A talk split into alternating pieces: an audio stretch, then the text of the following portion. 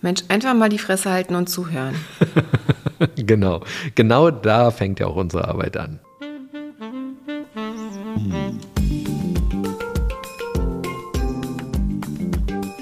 Herzlich willkommen zu unserem Podcast Die Therapeutin und der Coach mit Sabine Werner-Kopsch und Hajo Werner.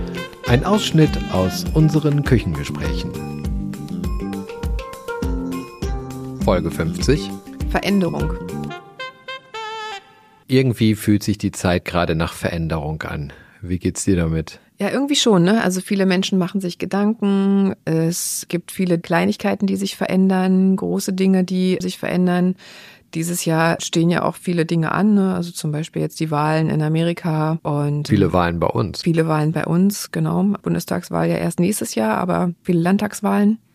Und genau, also es stehen einfach viele Veränderungen, glaube ich, weltpolitisch vor der Tür und irgendwie spürt man das, finde ich, auch so ein bisschen. Ja, wichtig vielleicht vorab zu dieser Folge. Auch mit dieser Folge lassen wir uns nicht politisch verorten. Wir wollen mit unserem Podcast politisch neutral sein. Das ist schon mal wichtig. Wir wollen über Veränderungen als solches sprechen und gerade gibt es ganz viele Stimmen, die von Veränderungen sprechen und ganz viele Menschen, die da ein Problem mit haben. Mhm. Ich habe das Gefühl, seitdem es einen Regierungswechsel in Deutschland gab, weg von der unionsgeführten Regierung hin zu unserer aktuellen Ampelkoalition, merken die Menschen ganz deutlich, dass sich viel verändert. Hinzu kommt dieser Ukraine-Krieg und das hat nochmal eine zusätzliche Veränderung gebracht, weil plötzlich wieder Krieg in Europa ist womit eine lange Zeit des Friedens in Europa dann auch zu Ende ging.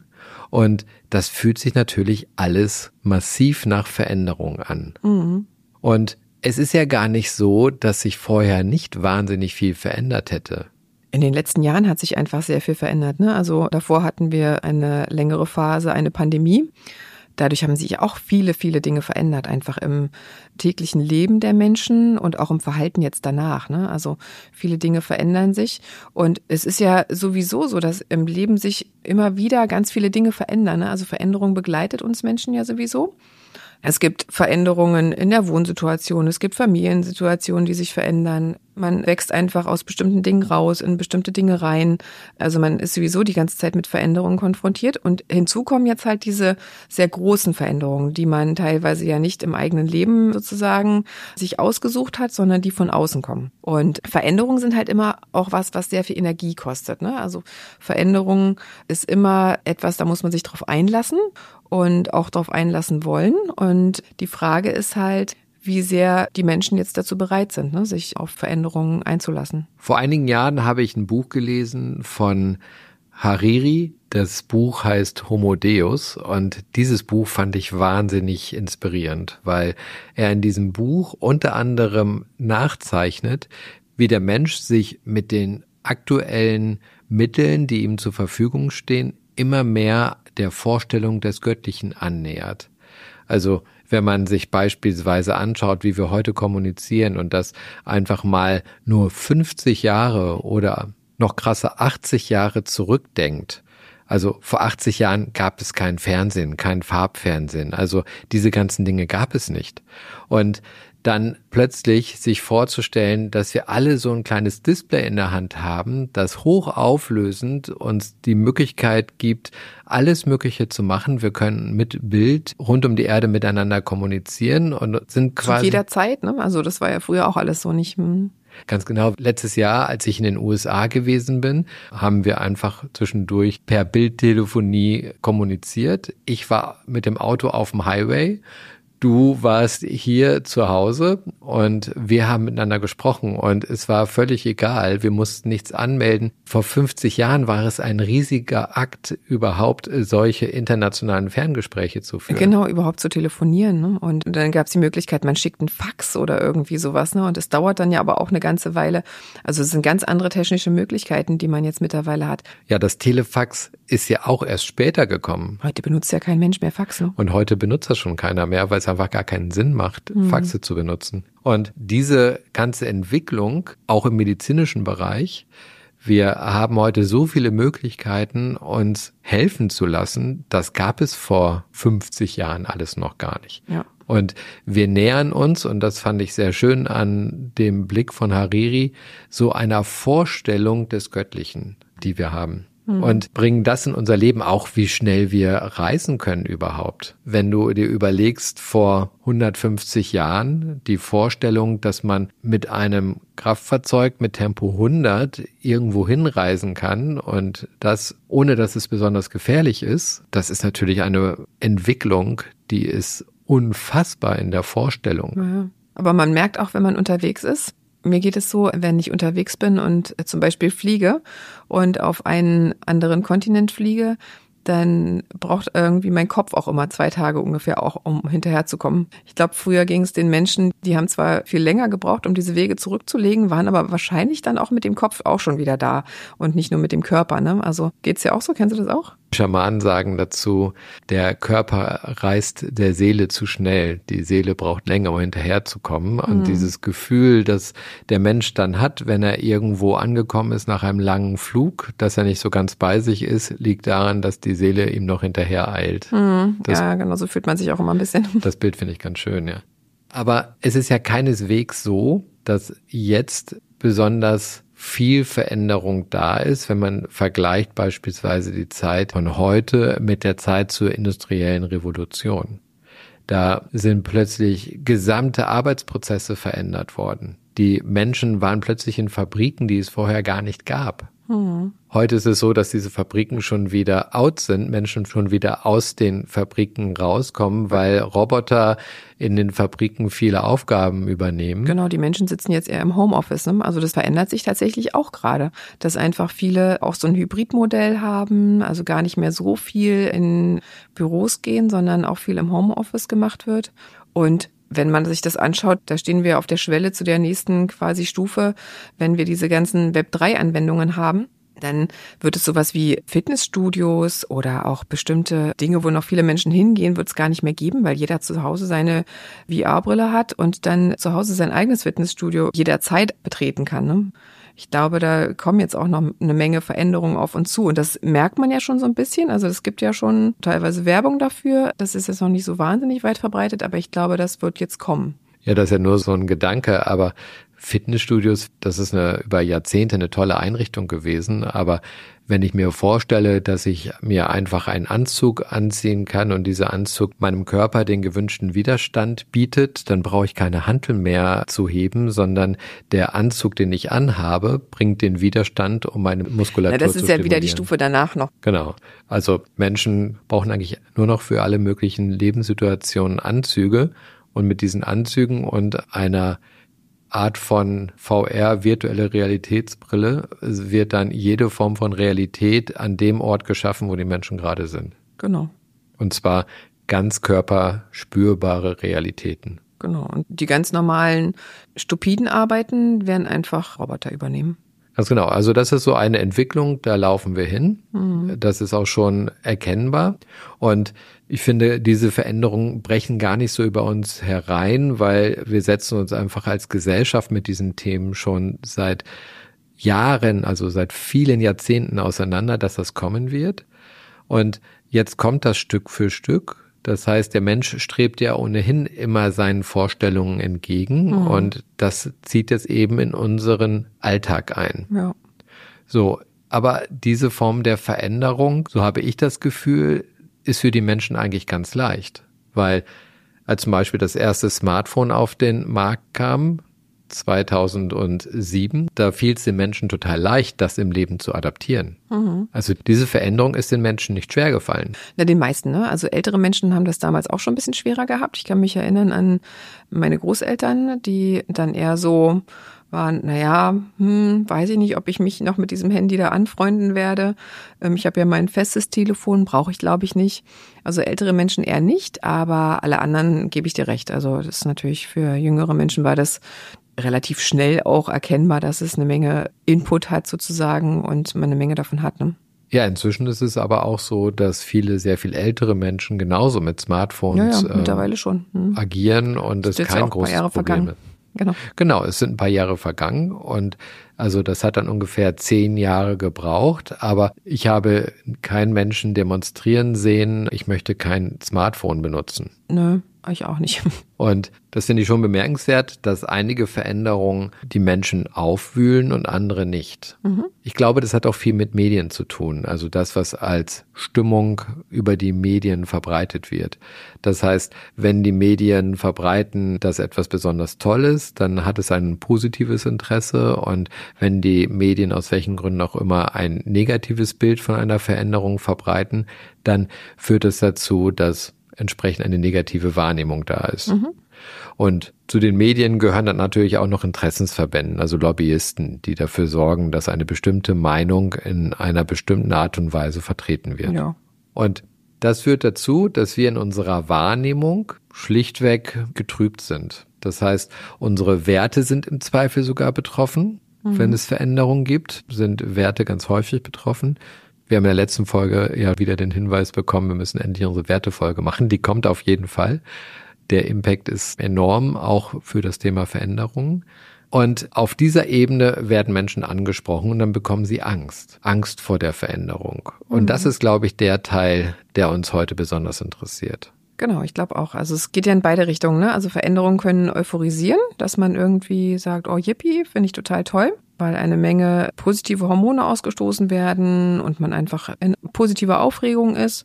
Oder auf der anderen Seite können Veränderungen natürlich auch Angst machen. Ne? Genau, und wenn sie Angst machen, dann geht es ja so weit, dass es sogar da ein Störungsbild dafür gibt, also die Anpassungsstörung. Ne? Genau. Ja, also Anpassungsstörung ist, wenn man Schwierigkeiten hat, sich an eine neue Situation zu gewöhnen und sozusagen innerhalb eines Zeitraums von sechs Monaten das nicht besser wird, sondern man immer noch irgendwie starke Schwierigkeiten hat mit der Anpassung an die neue Situation, ob das eine neue Lebenssituation ist, oder auch nach einem Unfall oder meistens sind es ja eher nicht positive Geschehnisse um einen herum, an die man sich dann anpassen muss. Das sucht man sich in der Regel nicht selber aus.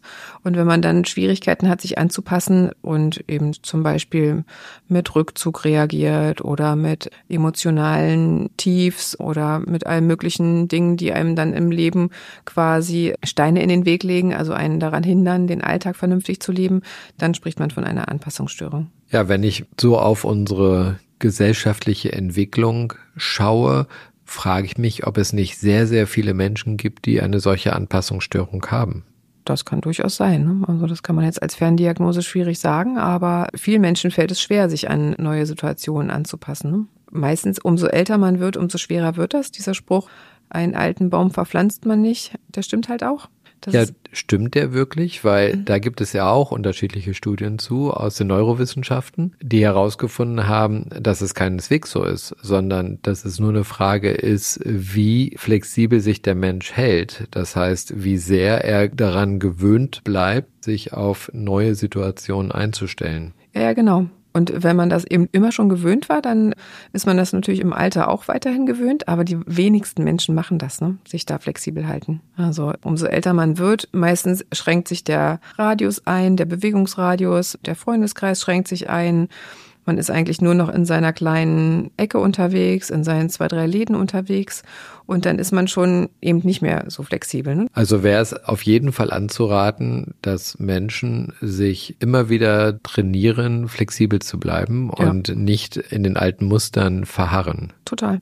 Weil das ist ja etwas, was sehr menschlich ist. Ne? Wir sind unterwegs in unseren Gewohnheiten mhm. und das ist ja der Grund, weshalb wir Veränderungen nicht besonders mögen, weil Veränderungen ins eigene Leben zu integrieren, bedeutet auch neue Gewohnheiten zu adaptieren. Mhm. Und diese neuen Gewohnheiten ins Leben zu bringen, das kostet unserem Gehirn besonders viel Energie. Genau. Und, und alte auch loslassen. Ne? Also immer wieder auch dieser Loslassprozess, der dann damit spielt. Genau, wir müssen das Alte loslassen, Neues aufnehmen. Mhm. Unser Gehirn muss die ganze Zeit lernen und muss dafür Energie verwenden. Darauf genau. hat unser Gehirn keine Lust und sagt, nö, die Energie will ich mhm. dafür nicht verwenden. Ja. Und deshalb sträuben wir uns innerlich wie ein kleines Kind gegen Lernaufgaben, dagegen, uns mhm. zu verändern und anzupassen, weil das Gehirn gerne diese Energie nicht aufwenden möchte. Mhm, genau. Wichtig ist es eben auch, dass man seinen Kindern Flexibilität beibringt, ne?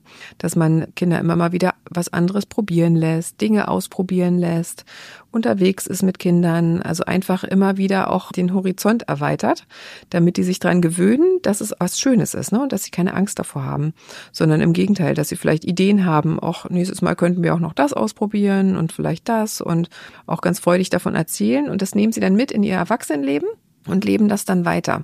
Genauso ist es aber auch andersrum. Ne? Wenn man das Kindern nicht beibringt, dann sind Erwachsene total eingeschränkt. Also wenn man zum Beispiel, wenn es okay ist, dass Kinder nur Nudeln mit Tomatensauce und Pizza und Nuggets essen, dann werden die als Erwachsene auch nicht sehr viel mehr essen, weil die sich einfach dran gewöhnt haben, dass das quasi das Spektrum ist, was sie ausprobieren. Und dann, wenn sie vielleicht mal ganz bisschen was daneben probieren, aber das war's dann schon. Oder mit dem Verreisen, ne? wenn man nie verreist ist oder nie unterwegs war, dann hat man irgendwann noch Angst davor, dass man das nicht hinbekommt oder dass man irgendwas nicht handeln kann oder was wohl in einem Flugzeug passiert oder so. Dieser Punkt auch, dass Menschen, die nicht mit der Gewohnheit leben, immer wieder etwas dazu zu lernen, ihr Gehirn, das ja wie ein Muskel funktioniert, überhaupt nicht trainieren, also genau. untrainiert genau. lassen. Genau. Und in diesem untrainiert lassen natürlich auch immer mehr verkümmern lassen, weil das Gehirn quasi nicht mit diesen Anforderungen, die es immer wieder bekommen könnte, wachsen kann, sondern mhm. da bleibt. Das heißt, jede Anforderung, die dann künftig kommt, auch nochmal zu höherem Stress führt, zu genau. größerer Angst zu versagen und damit auch zu höherem Widerstand gegenüber Veränderungen. Genau. Und das ist körperlich so und das ist mental genauso. Ne? Also körperlich ist es ja genauso, wenn man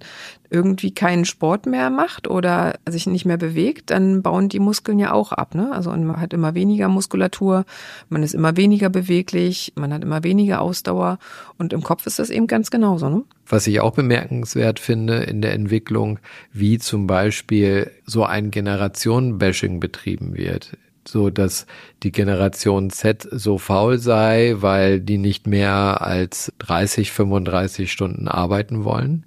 Und dann schaue ich mir das so an und sage mir, aber diese Diskussion, 35 Stunden Woche, die hatten wir schon in den 90ern. Wenn ich mir anschaue, wer kämpft denn jetzt gerade bei der Bahn zum Beispiel für eine 35 Stunden Woche der Zugführer und Zugführerinnen, das ist ein Herr Wieselski, ein Boomer. Das heißt, die Generation X, die Boomer-Generation, hat genauso für diese 30, 35 Stunden Wochen gekämpft. Das ist überhaupt nichts Neues. Ja. Und, und ich finde das auch okay, ehrlich gesagt. Ne? Ich finde es total okay, wenn Menschen sagen, sie möchten auch Freizeit haben und sie möchten nicht ihr ganzes Leben nur mit Arbeiten verbringen. Das muss jeder Mensch für sich selbst entscheiden, genau. wie viel Arbeit das Leben bestimmen soll. Und dazu bleibt dann nur zu sagen, dass es nicht hilfreich ist, auf Generationen zu zeigen. Weil diese Themen sind überhaupt nicht neu. Und es gibt in jeder Generation Menschen, die wahnsinnig gerne, wahnsinnig viel arbeiten wollen. Und in jeder Generation gibt es Menschen, die das nicht wollen. Genau.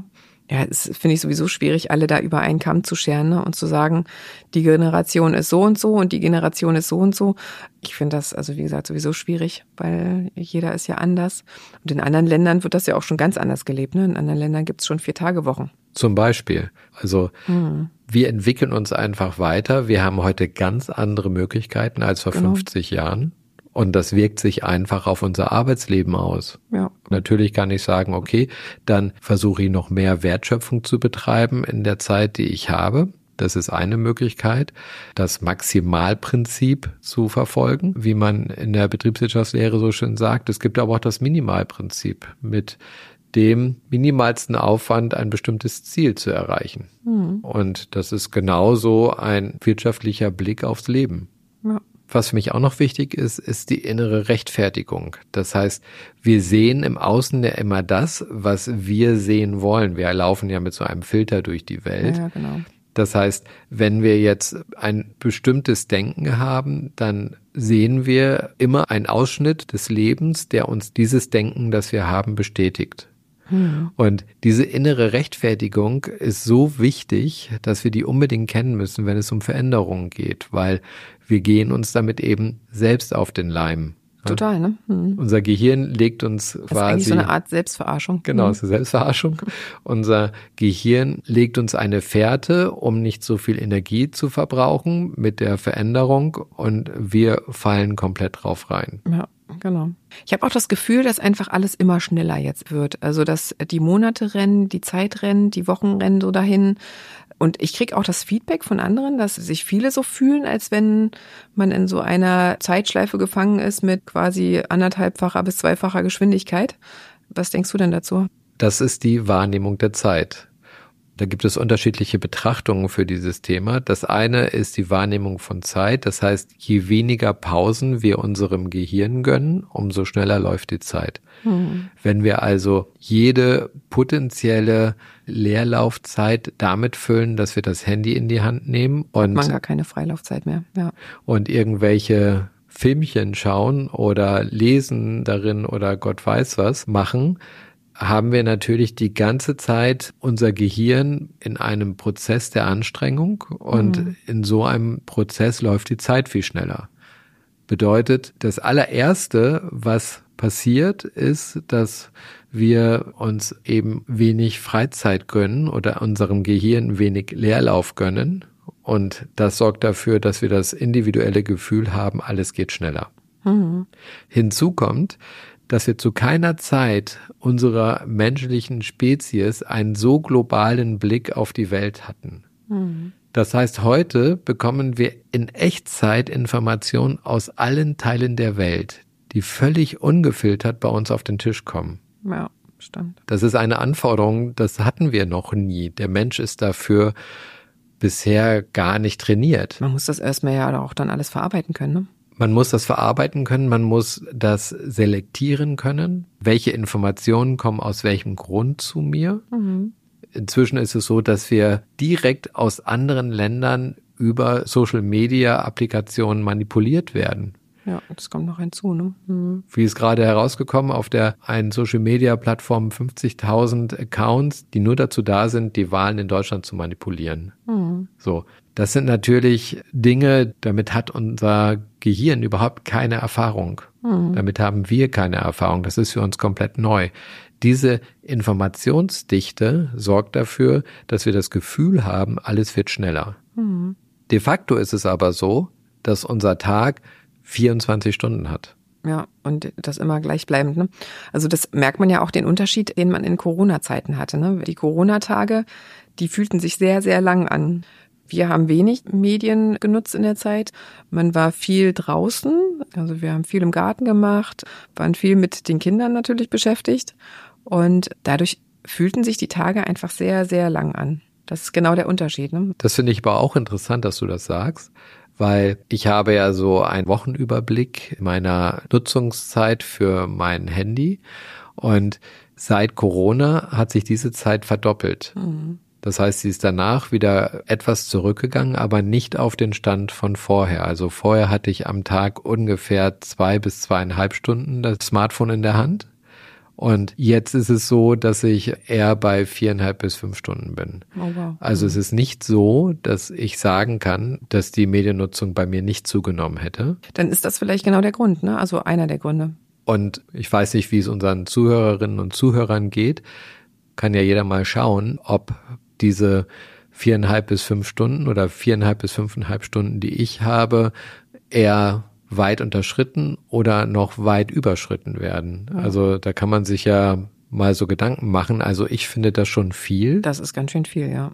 Und das liegt halt daran, immer wenn ich unterwegs bin, schaue ich mir Sachen an, lese ich mir Dinge durch und mein Gehirn hat sich in der Corona-Zeit auch daran gewöhnt, andere Formen von Medien über das Smartphone zu konsumieren, was ich früher nie gemacht habe. Ich habe mhm. früher nie einen Film auf meinem Handy geguckt. Niemals. Damit habe ich zum ersten Mal angefangen, als ich krank war in der Corona-Zeit. Mhm.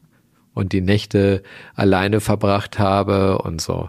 Da habe ich damit angefangen, Filme auf meinem Handy zu gucken. Und seitdem mache ich das immer mal wieder. Jetzt natürlich lange nicht in der Form wie zu dieser Zeit, mhm. aber es ist für mich aber eine Option geworden. In der Zeit geworden. sind ja auch Anbieter, hier Streaming-Anbieter, wahnsinnig groß geworden. Ne? Ja, was mich nicht überrascht. Mhm. Die Leute waren zu Hause, ja. haben natürlich geguckt. Aber was für mich diese Erkenntnis aus der veränderten Nutzung auch wieder ist, ist, wie veränderungsbereit wir sind. Mhm. Also in diesem Fall ist es natürlich so, dass wir belohnt werden durch Dopamin vor allem, das vom System ausgeschüttet wird und wir damit quasi einen direkten Benefit durch Neurotransmitter bekommen. Aber es bedeutet auch, dass unser Gehirn durchaus bereit ist, Veränderungen ins Leben zu lassen, wenn sie denn nur bequem sind und etwas bringen. Und das bedeutet auch, dass es möglich ist, mit Veränderungen so umzugehen, dass es produktiv ist. Genau, dass man es jederzeit alles integrieren kann, wenn man denn möchte. Ne? Also geht es vor allem darum, bevor ich etwas ablehne, mich intensiv damit auseinanderzusetzen, aus unterschiedlichsten Quellen mit Menschen unterschiedlichster Meinung zu diskutieren und nicht in einer Bubble, wie man heute so schön sagt, also in einer Ecke mich mit Meinung, in einer Informationsblase mit Meinungen zu versorgen und die dann immer wieder bestätigt zu sehen, sondern zu gucken, was gibt es noch für Möglichkeiten, um unser Gehirn daran zu gewöhnen, dass Veränderungen auch positiv sein können. Genau und sich einfach tatsächlich bis ins hohe Alter flexibel halten. Ne? Also das den Kindern vorleben und auch so weiterleben. Unterwegs sein, sich bewegen, im Kopf bewegen, sich austauschen, einfach für alles Neue offen sein und zu schauen, was ist für mich sinnvoll, was ist für mich nicht sinnvoll, aber nichts per se abzulehnen. Und zwischendurch, wenn einen das Gefühl ereilt, dass die Zeit zu schnell läuft, einfach mal alles beiseite zu lassen und leere Langeweile in den Tag einkehren zu lassen für vielleicht eine halbe Stunde meditieren, zu sich kommen und nicht irgendeine Stimulation zu benötigen. Ja, was ich gemerkt habe, was ich jetzt alternativ mache, dass ich nicht immer das Handy nehme, wenn ich mal 20, 30 Minuten Zeit habe. Ich habe mir ein Buch eingepackt, das nehme ich jetzt auch immer mit, egal wo ich unterwegs bin und lese dann einfach das Buch. Lesen, auch sehr schön. Und das fühlt sich ganz anders an. Veränderungen. Wie gehst du mit Veränderungen um? Bist du gegen Veränderungen oder findest du, dass Veränderungen ganz wichtig sind in unserem Leben, in deinem Leben? Wenn dir diese Folge gefallen hat, dann teile sie doch gerne mit anderen. Wir freuen uns. Lass uns gerne fünf Sterne da, mach die Abo-Glocke weg und wenn du Fragen und Anmerkungen hast, dann gerne in die Kommentare auf unseren Social-Media-Plattformen oder gerne auch als Mail oder Direktnachricht an uns. Wir freuen uns immer, von dir zu hören. Auf bald. Auf bald.